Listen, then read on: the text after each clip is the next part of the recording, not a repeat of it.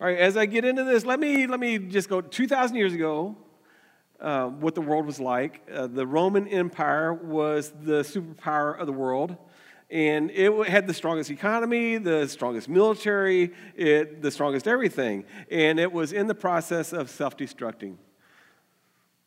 Just kind of curious if that sounds familiar, if that gets anybody's attention right there. What, what what was happening to the Roman Empire, despite its wealth, despite its power, it was corrupt, it was morally bankrupt, and this is the setting in which Peter writes his epistle, and that's what we're going to be studying over the next uh, several weeks, uh, First Peter.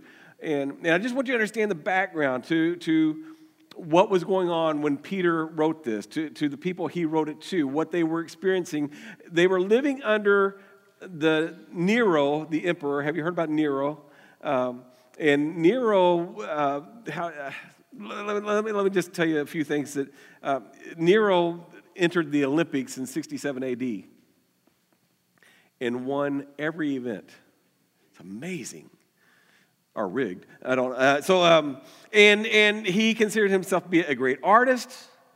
He considered himself to be a great actor. He considered himself to be a great musician. He considered himself to be a great charioteer, charioteer rider, uh, whatever those are. Uh, he, just, he considered himself to be great. And he actually considered himself to be a god. He declared himself to be a god, and he had a soldier to prove to the world that he was a god. He had one of his soldiers run him through with a sword, which didn't really go well for him. He died. Um, and as he was dying, he said the last his famous last words the world is losing a great artist. Um, that was nero. Uh, and nero came to the throne. His mother helped him get there. Um, and, and after he was crowned emperor he had his soldiers throw his mother into the sea. This is nero. Um, and then he had he was just outraged that his mother had the audacity to try to swim back to shore um, so he sent his soldiers in to, to kill her um, his own mother. Uh, what Nero is really famous for, he wanted to build a, a, palace, and where he wanted to build the palace, there was people living there. Um, and somehow that place, it all just burnt to the ground so he could build a palace there. And, um, and everybody knew Nero was responsible. Everybody knew Nero was behind this. But Nero said it was those Christians those Christians did this. You know how they're always talking about the wrath of God and how the world will end in fire. It's those Christians. He blamed the Christians. And, and do you know what happened? The persecution broke out against the Christians as a result of that. And, and Nero, the stories are, he's famous for um, dipping the Christians in tar and sticking them up on poles and lighting them on fire to have light for his evening games at the Colosseum just trying to paint a picture here for you. This is the world that Peter wrote his epistle for, the, to the Christians who were living through this. The, what I'm trying to say, the present time for these people was pretty tense. It was pretty tense. And, and before we dive into chapter 1, I want to take you to the end of the story. I want to take you to the, the last part of 1 Peter 5 and, and how Peter ends his book. Uh, uh, chapter, uh, chapter 5, verse 12, he, he says this I've written and sent this short letter to you with the help of Silas, whom I commend to you as a faithful brother. My purpose in writing is to encourage you and to assure you that what you're experiencing is truly part of God's grace for you. That, that last part there, that, that, kind of gets my attention to assure you. I mean, that's hard to assure you. You know, when you see all the th- things, all that's going on, to assure you that what you're experiencing is truly part of God's grace for you. But, but he says, my purpose is to encourage you. I want to encourage you. And, and, and what he wrote 2,000 years ago, I'm, I'm curious if that's relevant for your life right now. Maybe you're somebody who needs a little bit of encouragement right now because life stinks sometimes. It's like everything is going wrong. Um, you get bad news, and on top of that, you get bad news, and on top of that, you get some more bad news, and, and then more bad news. Um, maybe you're in here right now and you need encouragement. I hope this, I hope this happens for you today. The, the word to encourage somebody is to put courage in them. Joshua, when, when, the, when the people were getting ready to take the promised land, he says, Be strong and courageous, for the Lord your God is with you. I, I believe that's kind of relevant. That's kind of what Peter is saying here. He, I want you to know God is with you. Um, I want you to have courage. I want to put courage in your soul. That's what, that's what we're going for as we study 1 Peter. That you and I would be encouraged and that we would have courage. And he says, Stand firm in this grace. Stand firm in this grace because you know what this world is going to do to you. You know what this world is going to say about you. You know uh, it, the world's going to push at you, and you've got to you've got to stand firm in your faith.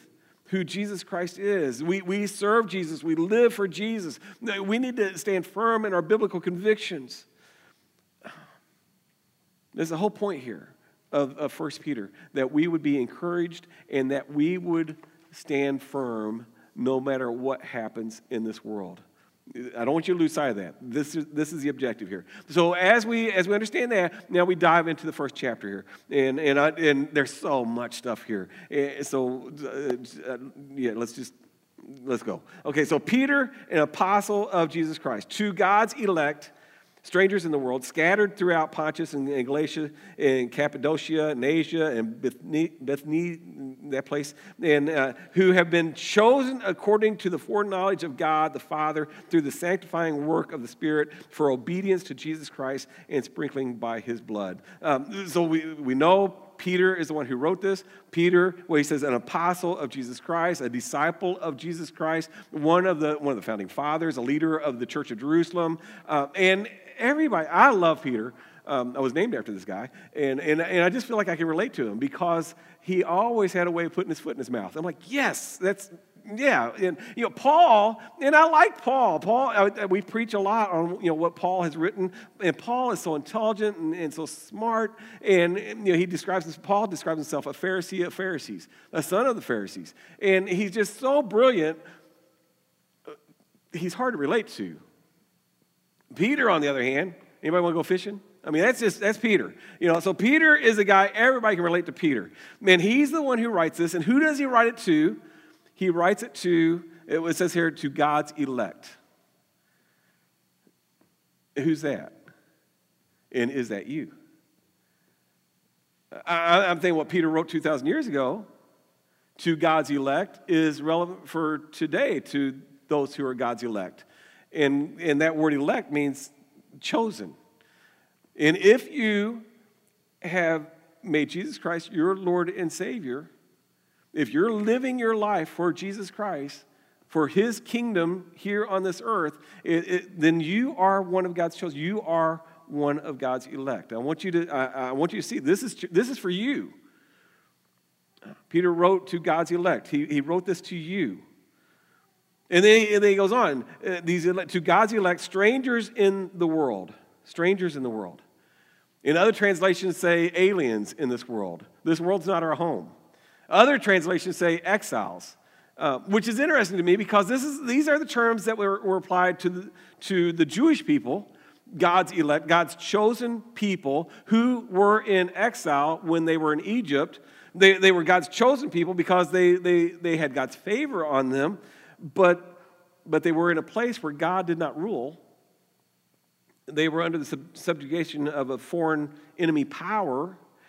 So these are the terms that, that Peter is using for the church today. You are God's chosen people, but you're living in a land that's dominated by the enemy's power.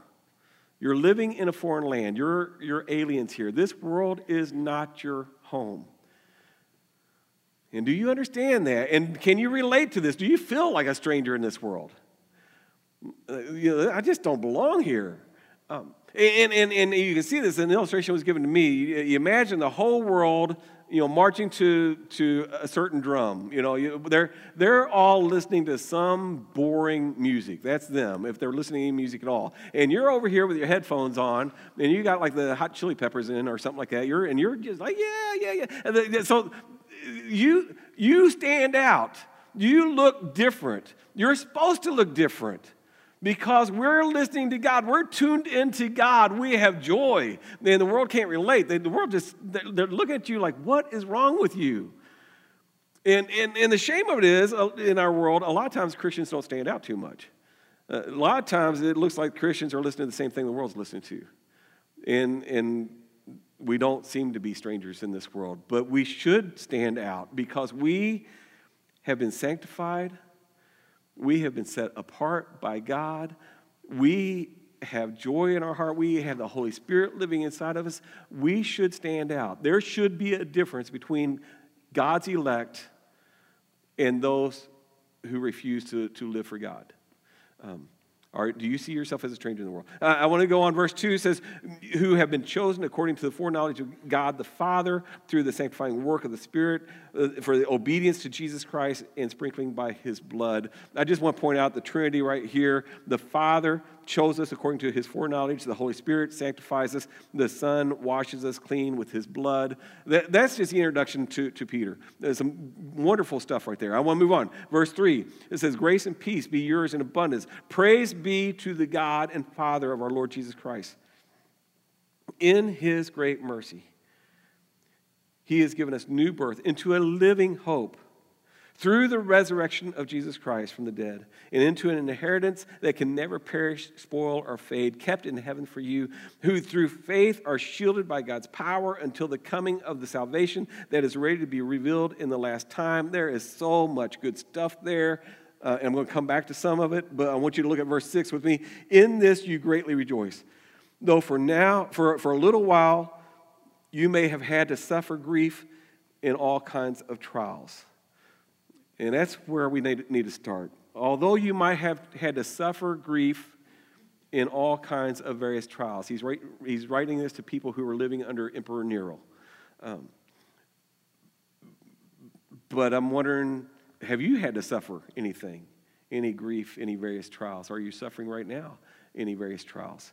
And, and, and, and a big part of my message today, I want us to understand the Bible does not hide from suffering. The Bible does not shy away from this sub- subject. And First Peter deals with this extensively. I imagine we're going to be talking about this a lot over the next several weeks suffering. And not, not that we want to talk about it, but there's richness here.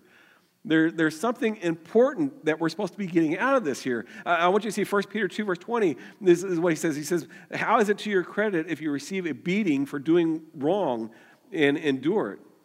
But if you suffer for doing good and you endure it, this is commendable before God. If you suffer for doing good and you endure it, this is commendable before God. That's what he says. He, he says in 1 Peter 3, verse 14, even if you should suffer for what is right, you are blessed.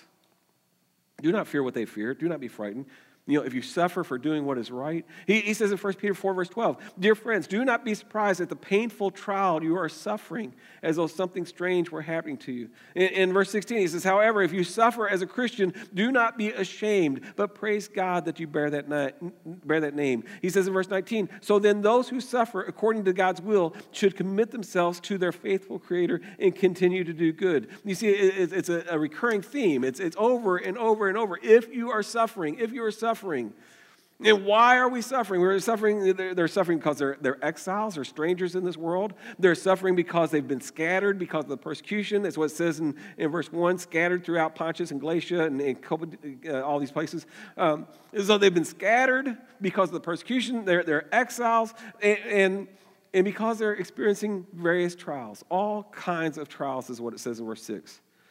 Um, it's like an avalanche of trials. You get buried under all the pressures of, of life. Um, and it, it, could be, it could be all kinds of things. It could be depression, anxiety, inflation, isolation, financial issues, health issues, uh, loss of a loved one, the persecution from your government. All these things. Uh, it just it never stops. It just keeps coming and coming. It's overwhelming. They're suffering because their present living conditions were tense. See what I did there? Present tense. Uh, why? Why? Why do good people suffer? Isn't that the question that everybody asks? And everybody gets mad at God and everybody blames God. Why am I suffering?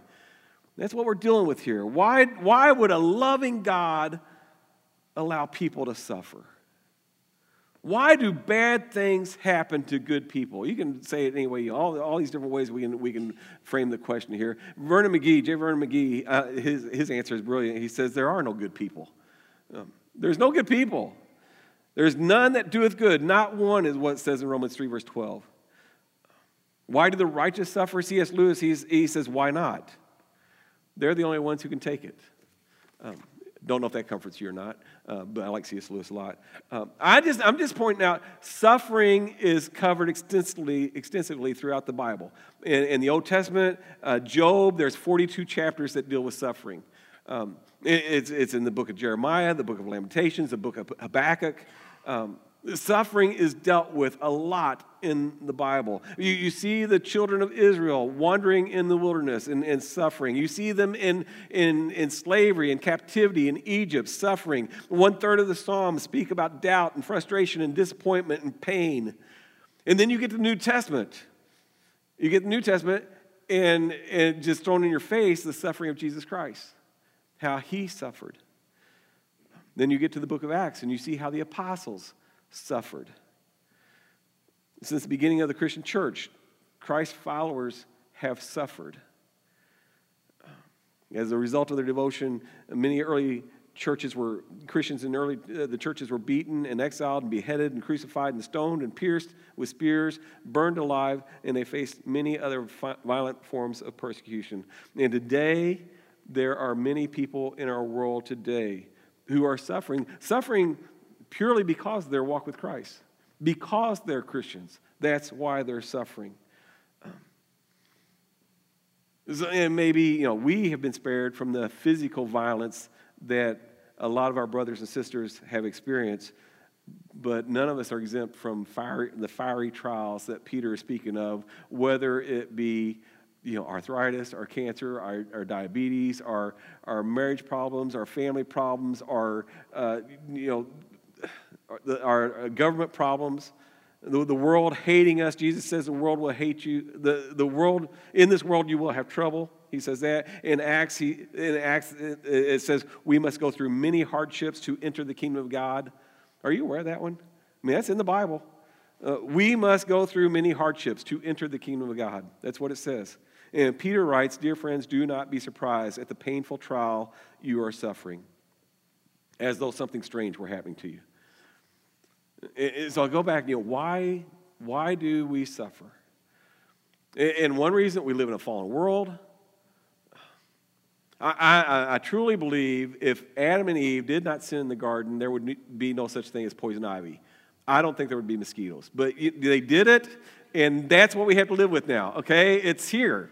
Um, it's a fallen world. We have issues like that. I had a tooth pulled this week. I had a head cold all week. I, you know, it's, it's bad, you know? Uh, so part of it is just because we live in a fallen world. Part of it is it's, it's our own fault.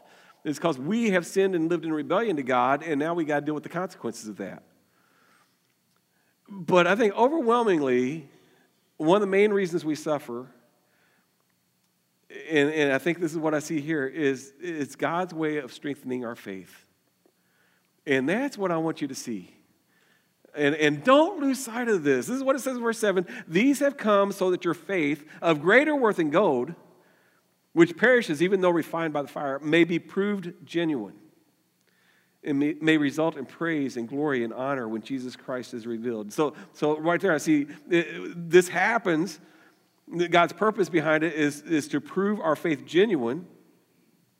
And, and Peter, he relates it to, to gold um, being tested by fire. The, these trials reveal where our faith really lies. It, maybe it reveals you really don't trust God, do you? You're going through something and you, you go to church every Sunday, you say you believe in God, and all of a sudden you go through something bad, and apparently you don't trust God. And it reveals this that you know you're you got some growing you got to do here. You know, you're, you're, you're, you're thinking God's forgotten you. You're, you're you're taking matters in your own hands instead of waiting upon the Lord. Um, it, it, reveals sometimes that, that you love you love God's gifts more than you love God Himself, and that's that's just idolatry, is what that is. Um, it, it, these trials reveal these things to us, um, and, and And if we allow these trials, to, if we allow God to do what He wants to do, it should grow our faith, deepen our faith, it purifies our faith. let me, let me, let me take you back to Peter. You know, Peter wasn't exempt from trials, was he? Um, the, the greatest trial is when Jesus was placed on trial, when Jesus was arrested. Can you imagine what Peter went through? What that did to Peter when his Lord, his Savior, the Messiah, who he had followed for three years, all of a sudden was arrested and then, and then put on a cross and crucified and died and laid in a tomb. And Peter was shattered. Where are you, God? How did this happen, God? Just saying, Peter knows firsthand what he's talking about. Peter is an authority on this subject. Peter has dealt with this. He experienced it. And, and not only, I mean, the major thing was the, the, the death of Jesus Christ, but then later on in the book of Acts, and you get to chapter 4, he was arrested for preaching the gospel. Uh, that's, that's suffering. And then you get to Acts chapter 12, Herod had him arrested, intending on, on killing him, how he had killed James, beheading him. And, and one more thing Jesus, when Jesus caught up with them after the resurrection, in John 21, Jesus tells them how he's going to die. In, in, John 21, verse 18, I tell you the truth, when you, when you were younger, you dressed yourself and you went where you wanted. But when you are old, you will stretch out your hand and someone else will dress you and lead you where you do not want to go. And Jesus said this to indicate the kind of death which Peter would glorify God. Peter knew what he was talking about we can learn something from Peter today. What, what Peter wrote about 2,000 years ago applies to us today. God allows these trials to test us, to purify us. I'm, just saying, don't hate it.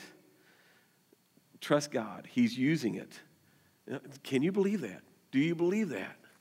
Um, it say these trials have come so that your faith of greater, go, greater worth than gold, which perishes even, even though refined by the fire, may, may be proved genuine and may result in praise and glory and honor when Jesus Christ reveals, is revealed. Um, so it results in praise. Think about this. I want you to think deep with me on this one. Um, when you suffer, is, is it like your reflex? Is it your reaction? Praise God. All right, man, it's bad out there. Praise God. It's awesome. I mean, is that the, is that the normal uh, result of suffering? Is it causes you to praise God? And I'm thinking, not necessarily. I, I man, I just, I, it's hard. That's hard. I don't think that's what it means. It, it doesn't result in me praising God, it results in Him praising me. Well done, good and faithful servant. I've taken you through the fire. I've tried you, and I have found that you're standing strong. You're putting your faith in me, you're walking with me. Now, when you look at it that way, who doesn't want to hear Jesus say, Well done, good and faithful servant? Who doesn't want to hear Jesus praising you? That you, you went through the fire. I, I, I read about this here. I thought this was interesting here. Um, these three luxury, uh, luxury ocean liners the Queen Mary, the Queen Elizabeth, the, uh, the QE2, um, this, this preacher was talking about these, says that when, when these ocean liners were built, they did, they did not test them in the dry dock. They didn't leave them in, in dry dock and get big hoses out to see if they would leak. That's not how you test ships. No, they, they, got, they, they got those ships out, out uh, what it say, out into the open ocean to put them through sea trials. These trials were not intended to sink the ship. These trials were pro- to, to prove the ships sea, seaworthy. They weren't intended to sink the ships. They were to prove the ships seaworthy. Isn't that exactly what God is doing with us? We are God's creation, His special, fearfully and wonderfully made. And He's going to put us in some deep trials to make sure we don't leak, to make sure we stay afloat, to make sure that we stay trusting in God. All right, so I dealt with a lot with suffering. I got three minutes to deal with hope now, um, which I don't want to leave you with just suffering, okay? Um, we have hope. It goes back to verse 3 in his great mercy, in his great mercy, He has given us new birth into a living hope through the resurrection of Jesus Christ from the dead and into an inheritance that can never perish, spoil, or fade, kept in heaven for you.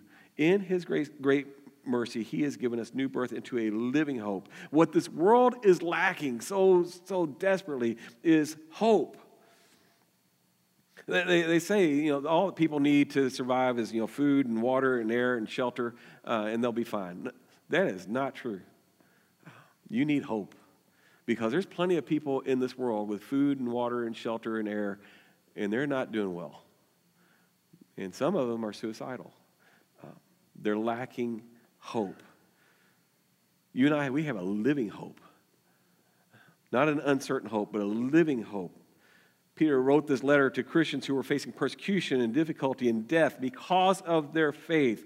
And he's telling them, you need to stand strong. You need to trust in Jesus and keep your hope fixed on God's ultimate purpose for your life. Uh, I, have got some, uh, a few things here I want to share with you. Jer- Jerome, Jerome uh, Groopman, uh, Harvard Medical prof- uh, School professor, um, uh, he, he, he, wrote on the subject, The Anatomy of Hope. And this is what he says Basically, I think hope is the ability to see a path to the future. That's pretty good stuff right there. He says, You are facing dire circumstances, and you need to know everything that's blocking or threatening you. And then you can see a path or a potential path to get to where you want to be. Once you see that, there's a tremendous emotional uplift that occurs. You see what he's saying here? You've got to see a path. You're going through the storm. Everybody's going to experience a storm. You've got to see the light at the end of the tunnel, is basically what he's saying. You've got to see what's on the other side. And if you can see that, then you have hope. He, he, goes on, he says, I think hope has been, is, and always will be at the heart of medicine and healing. We could not live without hope. He said, hope is more important than prescriptions. You've got to have the hope. And that's what Jesus does. Jesus gives you hope. I, I hope that everyone in this room understands how precious that is that we have Jesus Christ. That's what the world needs. That's what Jesus did. He gave us hope. This is what you and I do as Christians. We are to give the world hope. Help them see Jesus at the end of the tunnel. Through the suffering, you've got to see Jesus. You've got to get your eyes fixed on Jesus, or you're never going to make it. C.S. Lewis, he says, hope is one of the, the theological virtues. This means that a continual looking forward to the eternal world is not, as some modern people think, a form of escapism or wishful thinking, but one of the things a Christian is meant to do. That you are called to be hopeful. You are created to be hopeful. It does not mean that we are to leave this present world as it is. He says, if you read history, you will find that Christians who did the most for the present world were, were those who thought most of the next the apostles themselves who, who set, set on foot the conversion of the Roman Empire, the great men who built the Middle Ages, the English evangelicals who abolished slave trade, and they all left their mark on this earth precisely because their minds were occupied with heaven. It is since Christians have largely ceased to think of the other world that they've become so ineffective in this. It's because we're not looking at the light at the end of the tunnel anymore. We're just all just going through the tunnel. That's, that's that's not who he's, how's he end this? He says, aim at heaven and you will get earth thrown in. Aim at earth and you will get neither. That is profound stuff right there. That's why everybody quotes C.S. Lewis, because he says stuff like that. He's awesome. And then uh, Viktor Frankl, I want, I want, to tell you about this guy. He was a Jewish Austrian psychologist who was imprisoned in Auschwitz. How do you say it? Um, so, you know, during World War II, under Hitler, he, he was in prison. He went through it, but he's a psychologist. And, and so he's, he's kind of observing everything that's going on. He's studying it as, a, as, you know, that's what he does. And he writes a book, Man's Search for Meaning. And he says uh, some of the prisoners responded to their hopeless situation by becoming brutal and cruel themselves. Part bitterness, part quest for power. That's, that's how they dealt with it. Others, he said, just gave up. He wrote, Usually this happened quite suddenly, the symptoms of which were familiar to, to us experienced camp inmates. We all feared for this moment in our friends. Usually it began one morning when the prisoner simply refused to get dressed or washed or, or go out to the parade grounds for inspection. No, no blows, no threats no, uh, had any effect. They just lay there. They'd given up. Nothing bothered them anymore because they had lost hope. They had no hope. Then he talks about third group. Many, he said, held on to the hope that if they stayed alive, their health, their family, their professions, their achievements, their fortunes, and positions in society would one day be restored to them. That's what they, that was their hope. Someday, someday. That was their hope. After liberation, though, he said many of them went home and found that those things were gone. And they went into deep depression and even committed suicide because their hope, what they put their hope in, had been shattered. He says, The ones who truly overcame Auschwitz were the ones who had a fixed reference point beyond this world, something they held onto that was out of the grasp of death and destruction. That's essentially what Peter's trying to say in this book. These trials, these pains, they expose, they expose where our hope is. Our, is our hope in the things of this world? Is your hope in your, your, your, your, your spouse? Is your hope in your finances? Is your hope in your health? Is, is your hope in your government? What, what is your hope in? If your hope is in any of these worldly things, it's going to get shattered. Where was Peter's hope? He says, We have a living hope through the resurrection of Jesus Christ from the dead. This is our fixed reference point the resurrection of Jesus Christ. I, I, take you back to Peter when he went through his trial and, and the devastation he experienced when his Lord and Savior got arrested, and the, and the trial that, that Jesus went through. You know, Thursday was a terrible night, Friday was a terrible day, Saturday was, was unbearable. Peter was in deep despair. But then Sunday came.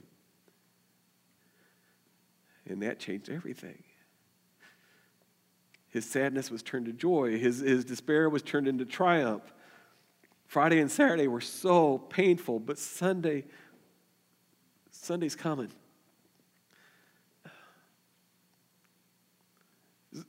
It's because that Peter has learned to rejoice in the trials is because this is, this is what changed everything. If you, if you know the whole story about Peter, they couldn't shut him up after that.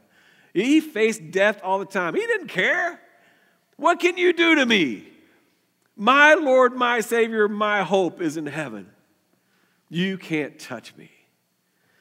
And this is Peter's message for us. Yes, we're going to go through suffering, but we have a living hope that will never perish or spoil or fade, a living hope that is shielded by God in heaven, meaning no one outside of God can touch it, a living hope that looks to the future, a living hope that never ends, a living hope because Jesus is King of kings and Lord of lords, and he reigns in heaven.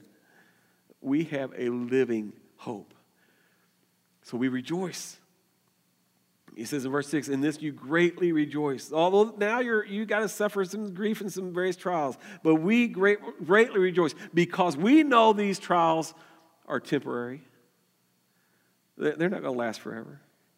And we know these trials are trivial, even death. Death is trivial when you, when you consider the fact we're going to live forever with, with God in heaven. No more crying, no more dying, no more pain. It's, okay, I'll take whatever this world can throw at me. i am okay. These trials are temporary, they're trivial, they can't hurt us. We are shielded by God's power. And these trials are purposeful, proving our faith genuine, resulting in praise from our Lord. In verse 9 says, You are receiving the goal of your faith, the salvation of your soul. Everything worth anything has to go through fire. You put sand in the fire, you get glass. You put clay in the fire, you get porcelain. You put Christians in the fire, and you get spiritual giants who have courage and they have hope. You and I have a living hope. We can see past the trial to what is to come. Uh, I went in with uh, you know the old story. Everybody, everybody, has heard some version of the story before. The, the kid he comes home uh, complaining about how bad his life is. You know, school is bad. Everybody hates him. He, he's going to eat some worms. And, and grandma's baking a cake, and she says, "You want some? You want some cooking oil? Hmm? Would that help? You want some raw eggs? You what? You want some baking soda? You want some flour?" And, and the kid's just getting grossed out. What, what's wrong with you, Grandma? Right? And to which Grandma replies, Yeah, all these things taste bad by themselves. But when they're put together in the right way, and they're placed into heat, they make a wonderful cake. You get it? You know, you understand? There's times we got to go through some yucky stuff. But God is turning it into a masterpiece. Paul says in Romans 5, we all rejoice in our suffering because we know that suffering produces perseverance, and perseverance produces character, and character produces hope. God has a plan for us.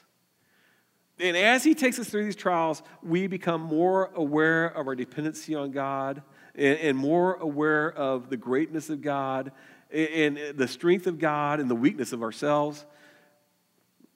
We, we our faith increases.